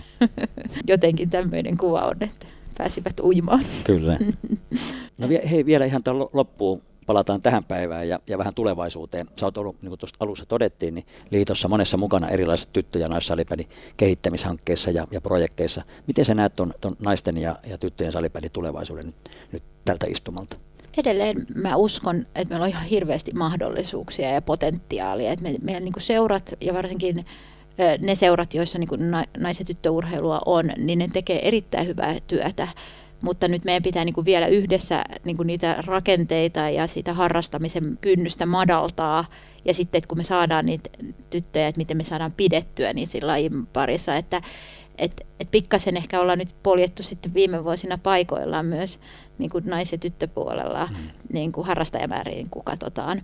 Niin mä itse näen, että, että nyt meillä olisi niin hyvä hetki taas tehdä, niin kuin boostata uusiksi sitä, sitä, sitä puolta ja lähteä yhdessä niin kuin tukemaan seuroja ja miettimään yhdessä seurojen kanssa, että, että miten, miten vielä saadaan uutta vaihdetta siihen, koska potentiaali meillä on paljon. Ja niin kuin uskon, että meillä on tyttöpuolella, me tehdään tosi paljon hyviä asioita, niin sitten vielä, vielä niin kuin semmoista uutta vaihdetta yhdessä, että me oikeasti tavoitetaan ne nuoret tytöt ja saadaan meidän lajin pariin ja pysymään siellä. Ja varmasti vahvoja tukitoimia sitten seuroille, koska siellähän se, se tota, niin arjen, arjen puurtaminen ja, ja, ja lajin, lajin kehittäminen niin ruohonjuuritasolla tapahtuu. Että. Kyllä, ja just sitten, e, että kuitenkin niin kuin vielä jos puhutaan niin kuin taustoista, niin sitten nais- ja tyttöpuolella on varmaan vielä, että yleisestikin lajissa meillä on totta kai, ja on mikä urheilulaji vaan, niin on aina vaikea saada niitä taustoja ja valmentajia ja muita, mutta tyttö- ja naispuolella niin kuin niitäkin, se on vieläkin kiven takana, niin uskon, että, että yhdessä miettii niitä keinoja, että miten me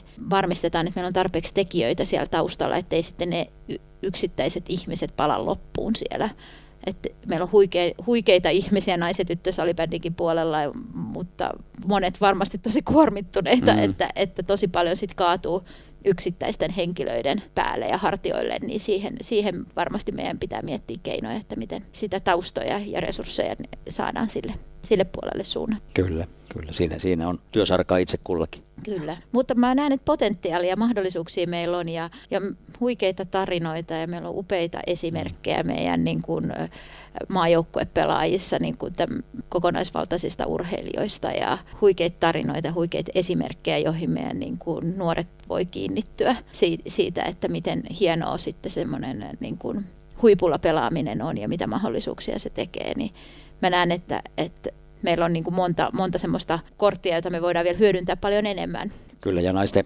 huippuurheilun sanotaan tämmöinen status ja, ja, ja näkyvyys ja muut on kehittynyt nyt ihan oikeasti oikeaan suuntaan viime aikoina, että aletaan naisten huippuurheilukin arvostaa niin media- ja tiedotusvälineidenkin taholta. Ja, ja tämä tasa-arvo sillä tavallakin tulee toteutua varmaan tulevaisuudessa vielä paremmin, näin uskotaan ja luotetaan. Kyllä, ja mun mielestä paljon on niin kuin merkkejä, että tähän suuntaan mennään, että olet täysin oikeassa ihan, ihan vaan kun seuraa urhe, urheiluruutuakin mm. tai mu, muita niin kuin, ö, medioita, niin kyllä, kyllä naisurheilu on tosi hyvin nykyään mun mielestä esillä.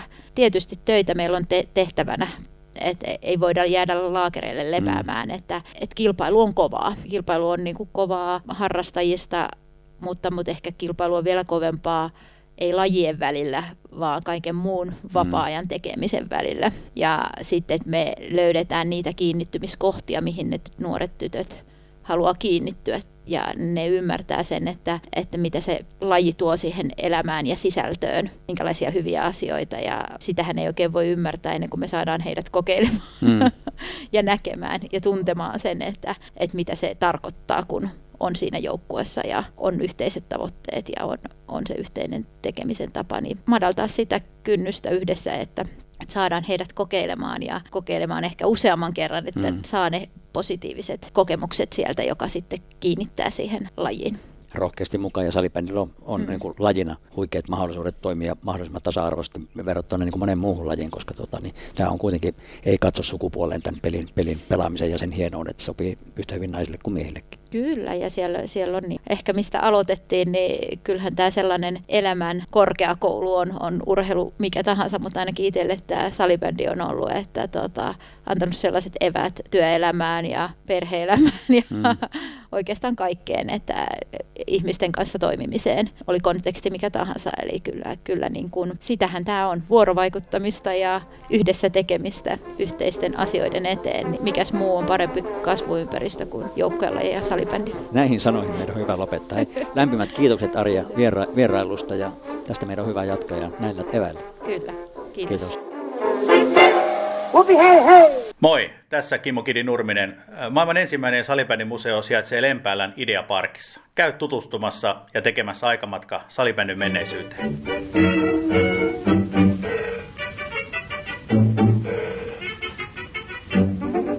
Tämä on Salibändimuseon nostalgiapaloja ja kerätään tarinoita talteen. Tänään matkaamme reilun 22 vuoden taakse kevääseen 1999 Ruotsin Purlengeen, jossa Suomen naiset saavuttivat historiallisen kaikkien aikojen ensimmäisen salibändin MM-kullan Suomelle. Tuota historiallista mestaruutta on kanssani nostalgisoimassa mestarijoukkojen päävalmentaja Mika Muukkonen.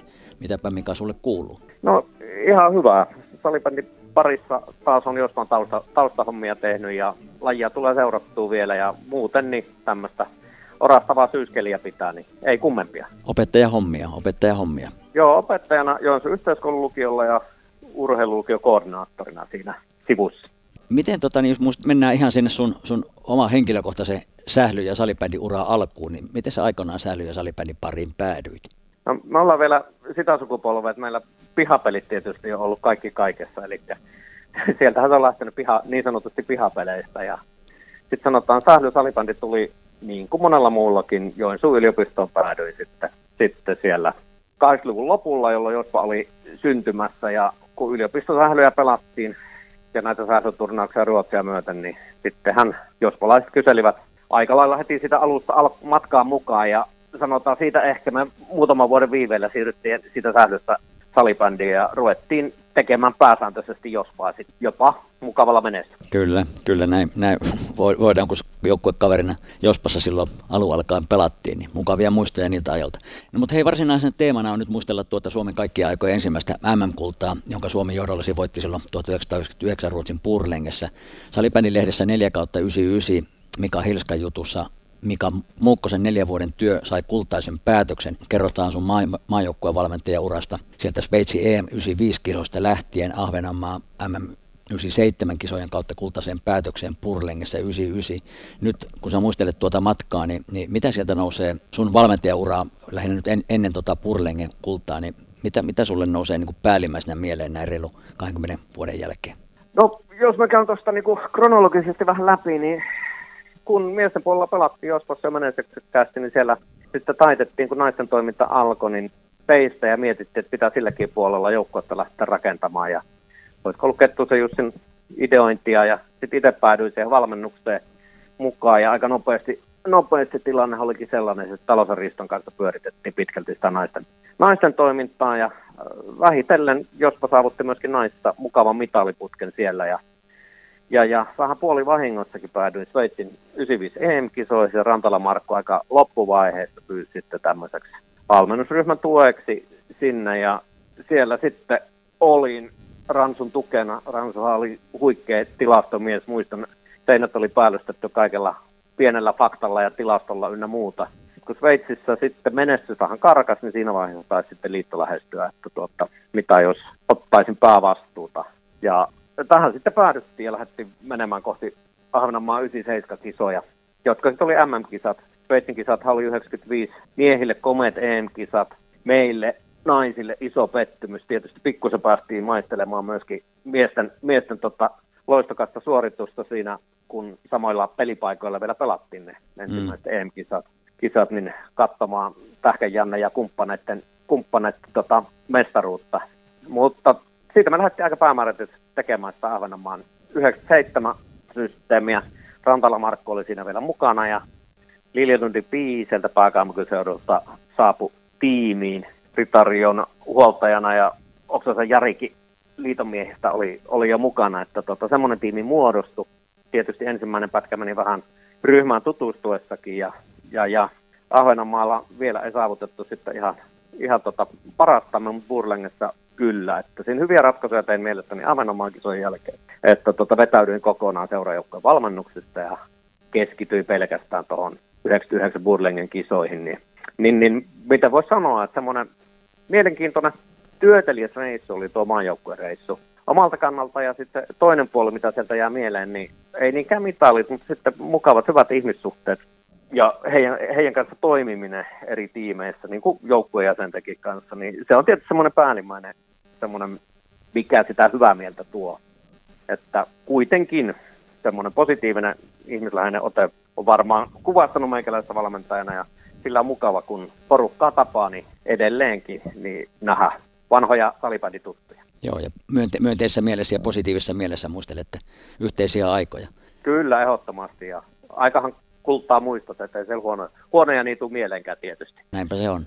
Tuossa samassa Hilska-artikkelissa sä toteat tuon MM 99 kullan jälkeen, että kehitys on ollut kokonaisvaltaista. Tärkein yksittäinen tekijä on ollut pelaajien siirtyminen, ulkomaille. Oliko tosiaan noin, että tuo pelaajien siirtyminen ulkomaille nosti ratkaisevasti se maajoukkueen, maajoukkueen taso verrattuna sitten taas noin 95 ja 97 kisoihin? No mä sanoisin, että erityisesti 97 kisoihin minun mielestä se ero, ja sitten kun katsotaan, että ketkä sitten oli ratkaisija roolissa noissa isoissa viimeisissä peleissä, niin ne olivat niitä pelaajia, ketkä meiltä Ruotsiin lähti. Eli sieltä taas Pitkäsen Mema ensimmäisenä reissata Ruotsin vuoden, ja siinä vaiheessa sitten kun 99 voitettiin, niin, niin siellä oli just Aulinen, Eeva Maiju pakkilinjasta ja Keräsen Anna-Maija, Sandqvistin Sofia pelasi silloin Ruotsissa – tietysti kapteeni Sivolinin Sussi, eli kun puol, puolenkymmentä runkopelaa oli pelannut Ruotsissa, niin omalla tavallaan minun mielestä loi pohjaa siihen, että tota, näillä ratkaisevilla pelaajilla oli hyvin selkeä kuva siitä, että ruotsalaisia vastaan pärjää ja ehkä se semmoinen, mitä aikaisemmin oli ollut, että katsottiin aika lailla ylöspäin mm. Ruotsin huippupelaaja ja muita, niin se oli sitten karissu siinä matkan varrella koska kukin heistä menestyi varsin mukavasti Ruotsin liigassa. Ja onni tuossa vaiheessa oli nimenomaan se, että Sveitsi ei vielä haastanut ulkomaille meneviä pelaajia, vaan pelaajat automaattisesti hakeutuvat Ruotsin liigaan, joka oli luonnollisesti silloin ylivoimaisesti kovin kokonaisuudessaan. Kyllä, kyllä me luulen itse, että se niin semmoisen joukkueen henkisen valmiuteen voittaa, niin sillä oli erittäin iso merkitys. Joo, toi on helppo allekirjoittaa tuossa samaisessa salibändilehden jutussa Mika Helskatan toinen juttu. Muukkosen usko ei horjunut. Oikea aikaa löytyi henkisesti vahva Suomi. Ja tosiaan merkille pantavaa, että ennen tuota 99 välieräpelin voittoa Suomi ei ollut onnistunut kertaakaan voittamaan Ruotsia. Tosiaan Ruotsi oli tosi dominanttia ja Ruotsia katsottiin ylöspäin, että, että se on niin kuin ylivoimainen, ylivoimainen vastustaja, sitä ei voida voittaa. Ja nyt kun onnistuitte sitten välierässä sen, sen Ruotsin kaatamaan, niin, niin, niin silloin tie oli, oli avoinna sitten, sitten tota, niin finaalissa voittaa Sveitsikin. Ja ennen tuota Suomi ja Ruotsi siis ennen tota välieräottelua 99, niin Suomi oli kohdannut Ruotsin 15 kertaa ja, ja tota, niin vuonna 93 saavuttaa tasapeli, mutta muuten Ruotsi oli voittanut kaikki noin edelliset 15 ottelua. Mikä sun mielestä tuosta joukkueesta teki henkisesti niin vahva, että Ruotsi onnistui, onnistuttiin kaatamaan välierissä ja, ja, ja Sveitsi sitten finaalissa? Ja kun mennään ensin näihin anekdootteihin, niin me pelattiin Ahvenanmaalla erittäin hyvä finaali. Hävittiin 4-2. Ruotsi ratkaisi matsin ihan, ihan viimeisillä minuuteilla ja tuota, sieltä jäi mieleen esimerkiksi tämmöinen dramaattinen episodi, että siinä vaiheessa kun Ruotsi juhli kultaa, niin Suomen joukkueen tyttöt hyvinkin sekaisessa tunnetiloissa laulavat, että Suomi on seuraava maailmanmestari. Mm-hmm. Se jäi niin kuin hirveän selkeästi itselle vähän niin kuin painolastiksi, että tässä pitää antaa kaikkensa, että pystytään luomaan semmoinen tunnetila. Mutta että joukko osoitti jo silloin yllättäen. Se on semmoista kakofoniaa aina sitten nuo isojen finaalien olepa voittaja tai häviäjä, niin tunne, tunnetilat esillä, niin se jo kertoi siitä minulla ainakin just, että porukka on oivaltanut sen, että se Ruotsi ei ole tavoittamattomissa. Siinä tuli muutaman kerran luntatupaa hyvin rumasti. Esimerkiksi saatiin kotimaattelut tänne Joensuuhun ja urheilutalolla hävittiin 6-0. Muistan, että oli ihan käsittämätön nöyryytys, varsinkin itselle, itselle tuota, että tuleeko tästä mitään, kun ei onnistuttu nimenomaan maalin teossa. Eli silloin jo hahmotettiin, että vähämaallisiin peleihin pitää pyrkiä, pyrkiä että tuota, Ruotsi pystytään kaattamaan. Mutta sitten jos mietitään sitä kisoja edeltävää periodia, niin niiden parin hyvin ruman tappion jälkeen, niin kaikki viimeiset kolme harjoitusmaaottelua, niin olivat äärimmäisen tasaisia. Et me hävittiin siellä maailmanseudulla 2-0, Vantaalla hävittiin 3-1 ja näissä peleissä sitten hahmotti kyllä ainakin itselle, että me tullaan mahdollisesti voittamaan Ruotsia. Siellä jopa kokeiltiin joitakin asioita ottelujen sisällä, että vaikka kun sitä sitten Burlengen joukkuetta valittiin, niin siellä viimeisessä maaotteluissa, niin yksi nuorisoviisikko pelasi muun muassa yhdessä matsissa Ruotsia vastaan, taisi ottaa miinus kolme. Ajatuksena oli nimenomaan valita siitä viisikosta onnistujat nuorina pelaajina mukaan joukkueeseen ja sieltä sitten nousi, nousi sitten tuota, nuoremmasta Sakista, niin Vartiaisen Anna taisi olla, joka nousi joukkueeseen siinä kohti ja puolustukseen esimerkiksi Raasinan Annemari koska katsottiin just, että nämä nuoret pelaajat sitten, että kun rooli otettiin hyvin voimakkaasti Burlengeen, niin, niin, niin hyväksyvät selkeästi sen ja pääsevät pelaamaan näitä enemmänkin alkusarjapelejä.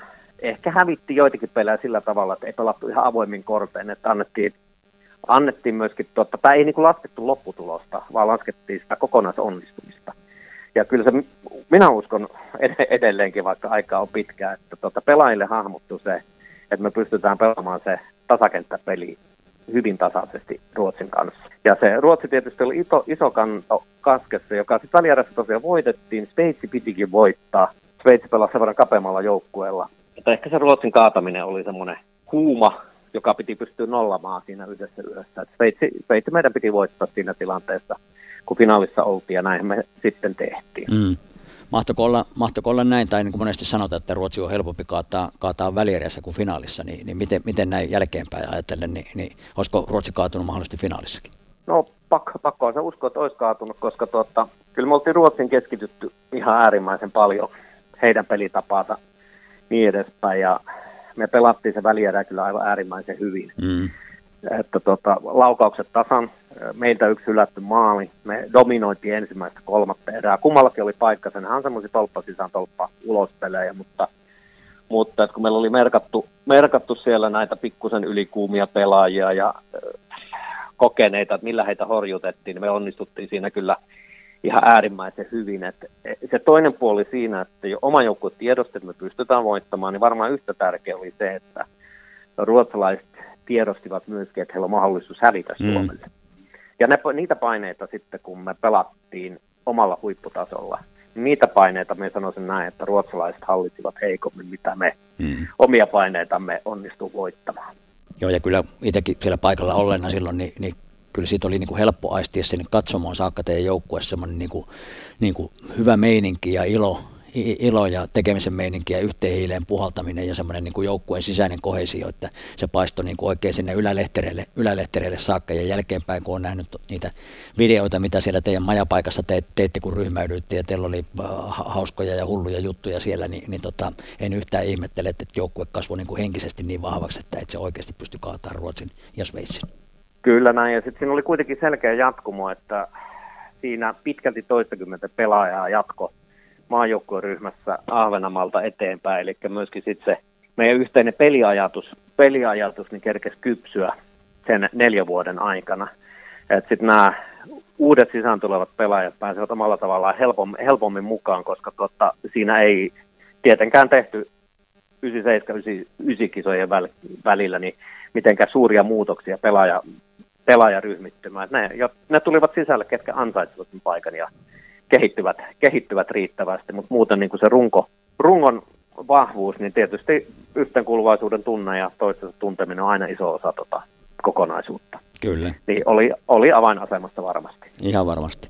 No teillä oli erinomaiset pelaajat ja hyvä joukkuehenki, niin kuin, niin kuin tuossa todettiin. Teillä oli myös erinomainen yhteen hiileen puhaltava joukkue, valmennus ja johto. Siihen kuuluu sun lisäksi Tolosen Rise, eli Risto Tolonen ja John P. Liljelund, Atte Juuti, Jouni Ritari ja hierojat Kati Olgreen ja Mirva Hakala. Miten toi ryhmä, niin kuin, niin kuin, miten, se, miten se kasattiin ja mitä mieltä sä olit sen, sen kohesiosta ja tuosta niin kuin, niin kuin yhteen hiileen puhaltamisen meiningistä?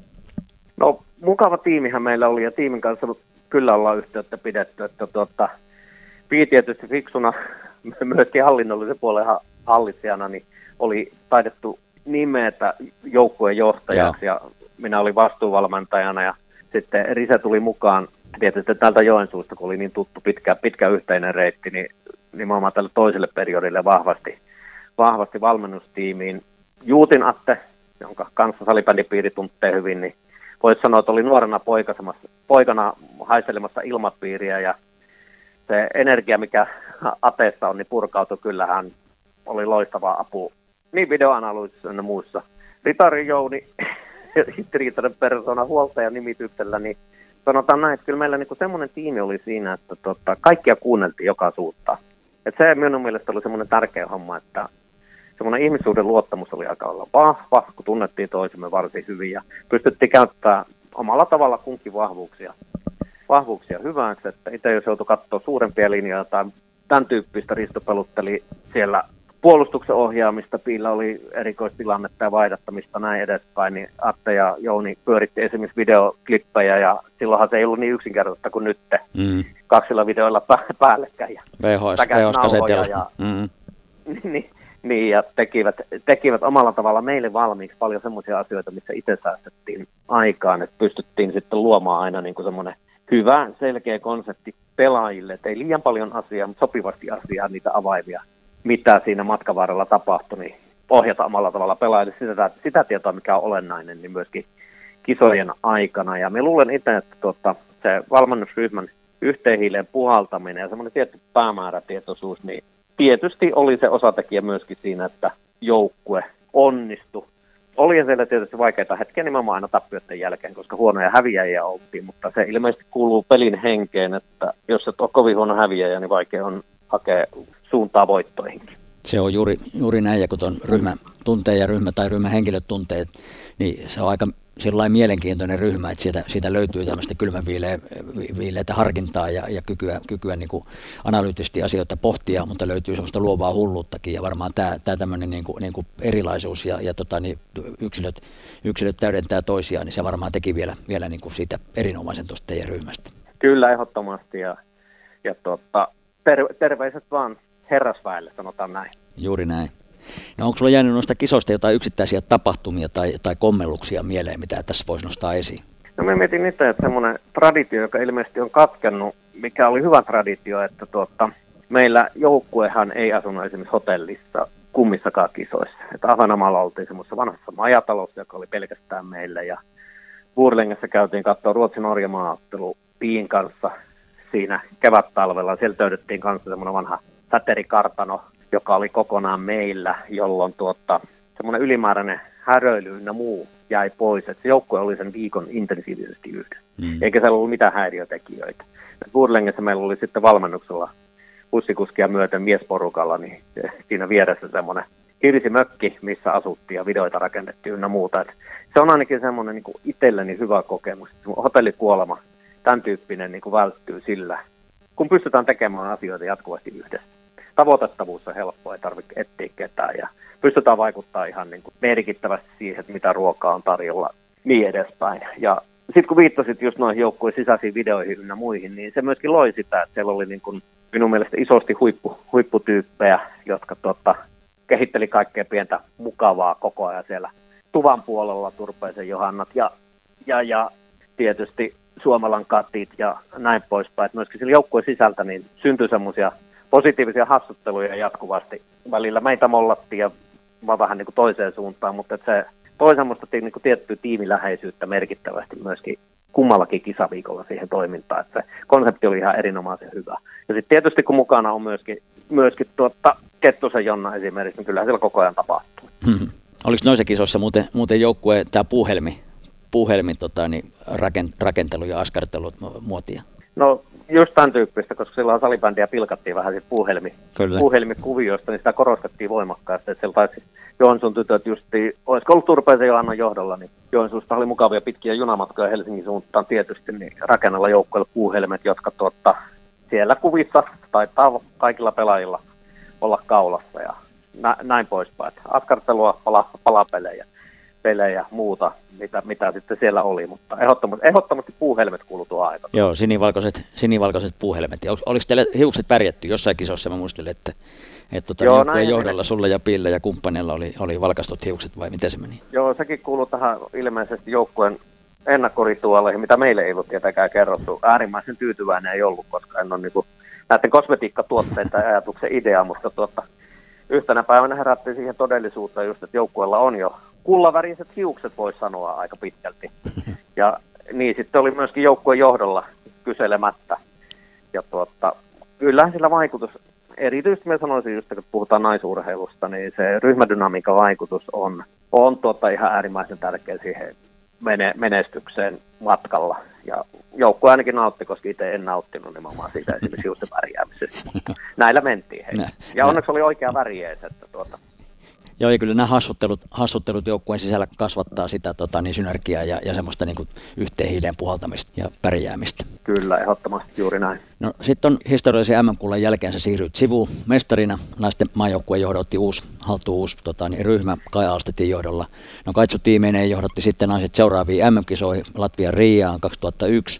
Nostalgiapaloja 18 ja 19 jakso, jaksossa muistettiin sitten tota Latvia-keissiä, joka oli taas sitten hyvin erilainen, hyvin erilainen tarina, mutta, mutta tota, niin, sä olit kuitenkin tuolla Riiassa kisaturistena mukana ja, ja jouduit tai sitten jotenkin ajauduit tai pääsit kuitenkin vieläkin avustamaan sit maailmanmestaruuden metsästyksestä tuota silloista Suomen maajoukkuetta, niin miten sä muistelet noita vuoden 2001 Riian MM-kisaturistimatkaa omalta osaltasi? No sehän oli mielenkiintoinen matka, koska tuota, lähtökohtanahan me ei tiedetty, mitä joukkueessa tapahtuu. Ehkä siellä nimenomaan just sitten valmennustyylin muuttuminen aiheutti voimakasta sisäistä liikehdintää. Sitten matkalla, matkalla itse asiassa, kun Joensuusta Rausteollin kyydissä kohti Riikaa tultiin, niin ruvettiin saamaan, saamaan tietoa siitä, että siellä tapahtuu paljon niin sanotusti. Ja puheluita tuli monestakin suunnasta. Voimakkaammin muistelen ehkä Alstenin Kaitsu siinä vaiheessa, kun olivat luopuneet sitten siitä valmentajuudesta esimerkiksi henkilökohtaista puhelu minulle, josta hän sitten selvitteli myöskin valmentajan näkökulmasta sitä tilannetta ja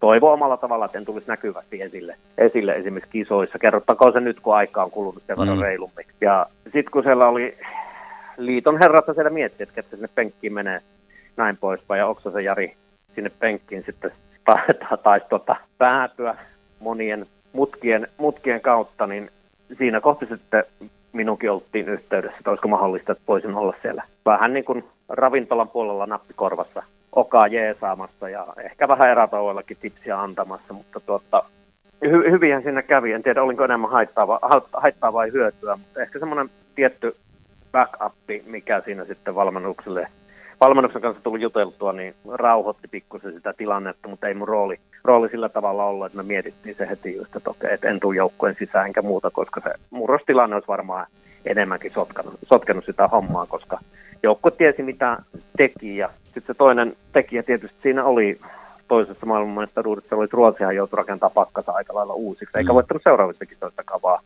Sveitsi voitti koska tuota, siellä kokeneet, kokeneita lopetti ja heille. Se Burlengen tappi oli aika raskas, niin tuota, heillä se uudelleenrakentamisprosessi kesti aika pitkään siinä kohti. Mutta mielenkiintoinen kuvio, koska nimenomaan oltiin kisaturisteina, pystyttiin olemaan viisteellä iltasi jonkun verran ja hallille, hallille kun aina kunnialla selvittiin, niin tuota, sitten elettiin mukana joukkojen menestyksessä ja pienissä asioissa autettu. Joo, ja tuo, tuo tota, niin, tavallaan osoittaa sen salipädin yhteisö, yhteenkuuluvuuden ja tämmöisen niin yhteenhiileen puhaltamisenkin, että et, tota, niin vaikka siellä periaatteessa niin turistina olitte, niin, niin kuitenkin sitten apuja, apuja tarvittaessa ja pyydettäessä olitte valmiit, valmiit antamaan, ja sillä tavalla niin kuin suomalainen salibändin yhteisö puhalti yhteenhiileen tuossa voisi sanoa jollain tavalla kriisihetkellä kuitenkin, että joukkue oli aika, aika sekaisin, sekaisin, mutta tota, niin kuitenkin lopputulos oli aivan loistavasti. Kyllä, ja kyllä täytyy sanoa, että kyllähän se tuota, luonnollisesti maistui, kun siellä tulevat ruotsin valmentajat kävi, kävi Oosa Carlson ja kumppanit onnittelemassa meitä siellä katsomussa pelin jälkeen, vaikka tota asia,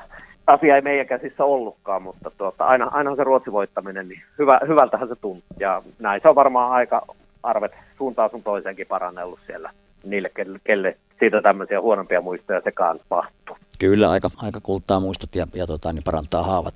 Tietenkin sinällään tota, niin, jotenkin tragikoomista ja, ja vähän, har, tai vähän en, enemmänkin harmillista, että toi 2001 kulta on viimeisin, mitä naiset on voittanut, että siitä on nyt vierättänyt se 20 vuotta aikaa. Nyt taas marras-joulukuun vaihteessa Uppsalassa pelataan ja naisilla on taas uusi mahdollisuus nyt voittaa tuo maailmanmestaruus, mutta tota, niin aika pitkä aika siitä on, on tota, niin vierähtänyt, että naiset on viimeksi voittanut M-kultaa.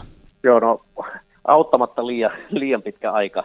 Itsekin on aika vahvasti, olin nämä Karon kanssa sitten mukanakin, niin uskonut siihen, että murros, murros tapahtuu tässä välillä väistämättä, mutta kyllä siellä sitten ehkä tehtiin vähän löysemmin eväinkin välillä luulisin näin, että ei ehkä niin, niin perusteellisesti, mitä, mitä itse sitten Ruotsin kaatamiseen keskit, mm. keskityttiin. Ja tuota, sitten siellä tuli sellaisia asioita isossa kuvassa, mitä me on miettinyt. Pelaajat kävi aika paljon Sveitsissä tahkoamassa, siellä taloudellinen tilanne on parempi pelata, mutta Ruotsin liiga on paras. Et nyt kun tulevia kisoja katsotaan, niin meidän runkopelaajat on taas siellä Ruotsin liigassa, mm. joka on yksi semmoinen avain, millä se mestaruus nyt sitten, sitten tulee tähän täytyy luottaa luonnollisesti. Kyllä, tähän luotetaan ja eihän se nyt muutamissa edellisissä kisoissa niin kuitenkaan kaukana, kaukana oltu, oltu, että aika lähellä se loppujen lopuksi ollut ja Suomi on hyvin niin kuin pistänyt hanttiin, mutta ei ole riittänyt vielä. Joo, nä, näin se on. Näin se on, että välikisoja ei ole, että seuraavat kisat on taas isot kisat, mutta pienestähän se on ollut kiinni, kun mietitään myyntarinoita ja mm. niin, niin edespäin, mutta tuota,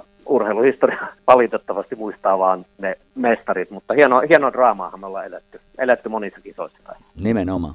No sä oot jäänyt ikuisten historiaa kirjoihin naisten maajoukkueen päävalmentajana, joka onnistui kaatamaan ensimmäistä kertaa tuolloin ylivoimaiselta tuntuneen Ruotsia tuomaan Suomelle sen kautta aikoja ensimmäisen salibändin maailmanmestaruuden.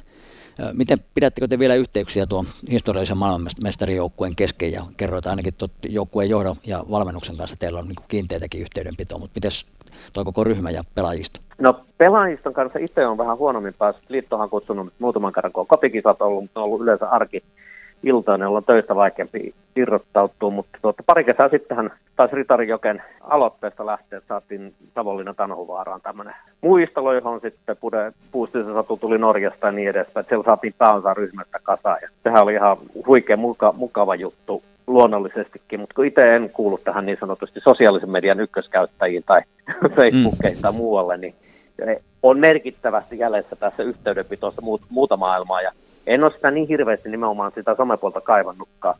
Et kyllä se enemmänkin on semmoista, niin kuin milloin sattumoisin Kiasman kulmalla näkee Puustisen Marillan tai milloin, missä, missä, missä kenet, mutta kyllä nämä niin kuin kokoontumisajoja, niin ei kun vaan aina joku aktiivinen saa porukan kasaan, niin nostan hattua. Tietysti Joensuussa vaikuttaa, että nyt kun itse on taas täällä näin, niin tota, näen useammin, mutta muuten niin mukava olisi, että vaikka meillä olisi niin kuin säännönmukaisia kokoontumisia vielä, kun jo, jollain lailla tol, tolpillamme ollut. En niin kuin sellaista päivittäisyhteyttä pitänyt. Joo. Mukava nähdä ihmisiä silloin, kun esimerkiksi vaikka maatteluita ollaan katsomassa. Joo, tämmöisiä niin luokkakokoustyyppisiä kokoontumisia, niin kuin teillä oli tosiaan 19, oli 20-vuotis. Kinkerit piditti siellä tan, Tanhuvarassa ja muistaakseni pokalinkin, pokalinkin sieltä liiton vitriinistä sinne, sinne lainasin, lainasin teille tota, niin, juhlakaluksi, niin, niin tota, tuollaisia vaan lisää, niin pysyy tavallaan niin, tota, niin hyvät, hyvät muistot ja muistelut sitten niin kuin siellä pelaajienkin kesken ja, ja yhteydenpito toimii. Kyllä, ju, juuri näin. Pyttyhalli komea. Ilta-aurinkokuvia tuli tyylikkäitä siellä kyllä, pelaajille. Kyllä.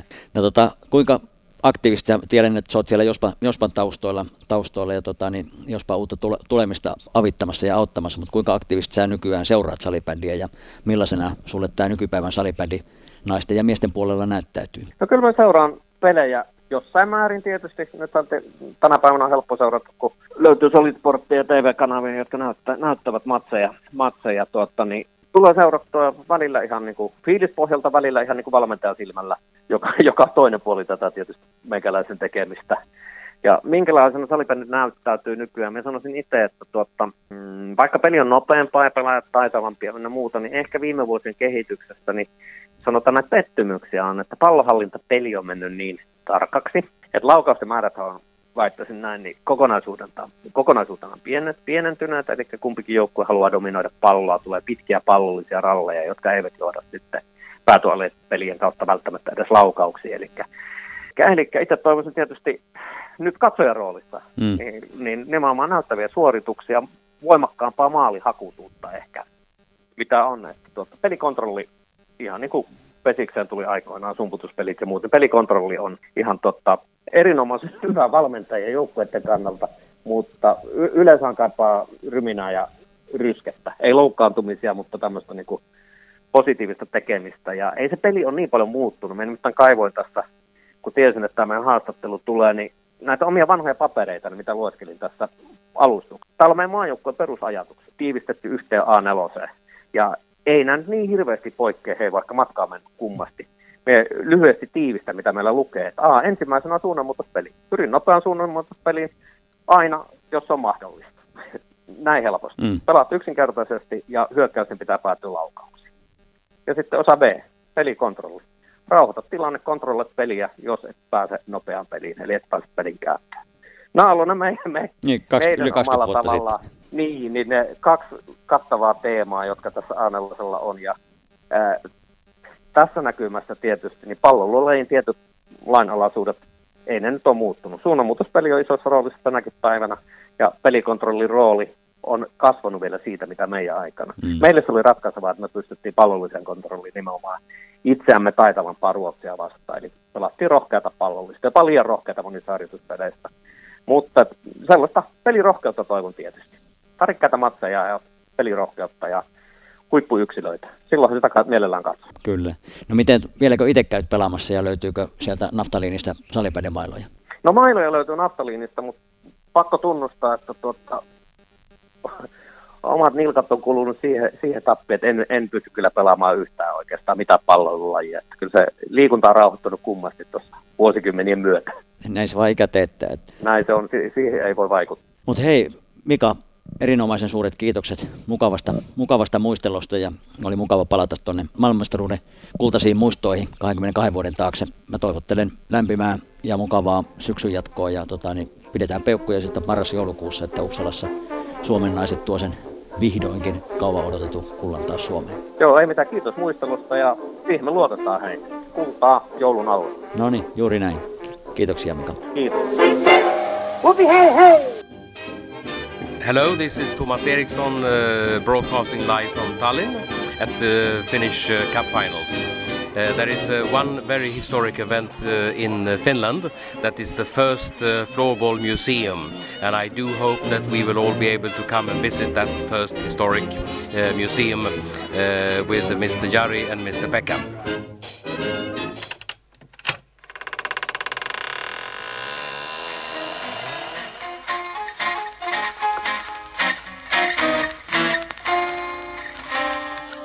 Arkistojen kätköistä salibändin nostalgiapaloja.